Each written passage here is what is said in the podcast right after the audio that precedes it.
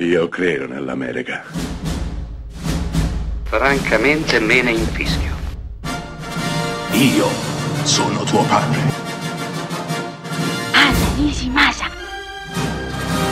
Rimetta a posto la candela.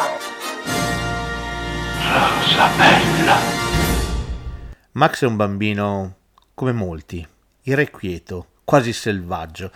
Ha una sorella più grande che, come capita spesso, non gli dà molta attenzione e una madre rimasta sola che, come tante madri, cerca di rifarsi una vita con altri uomini. Beh, un giorno Max, a seguito di una serie di delusioni, prima da parte della sorella poi da parte della madre, esplode.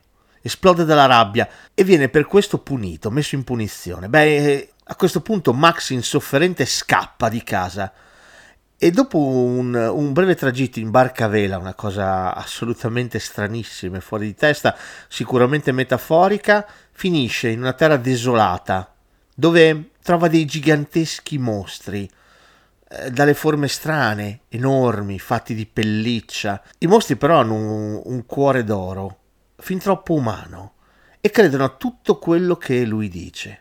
Infatti lo incoroneranno re, loro re almeno fino a quando le sue promesse di spazzare via la tristezza dalla loro vita non si riveleranno false. Ecco, questo è la trama di un film bellissimo, toccante, meraviglioso, un film di Spike Jonze, lo stesso regista di Her, lei. Questo film che è tratto da un libro illustrato per bambini, è un'esperienza toccante, devastante. È un film che parla di separazione, è un film che parla di fiducia, è un film che parla di amicizia, di amore e di come molto spesso, troppo spesso, questi sentimenti vengano disillusi, vengano traditi, perché la vita, la vita è imperfetta, la vita la nostra vita, la vita nostra e dei nostri cari, delle persone a cui vogliamo bene, non è perfetta, non lo è mettiamocelo in testa, le cose capitano, le persone si separano, vanno per la propria strada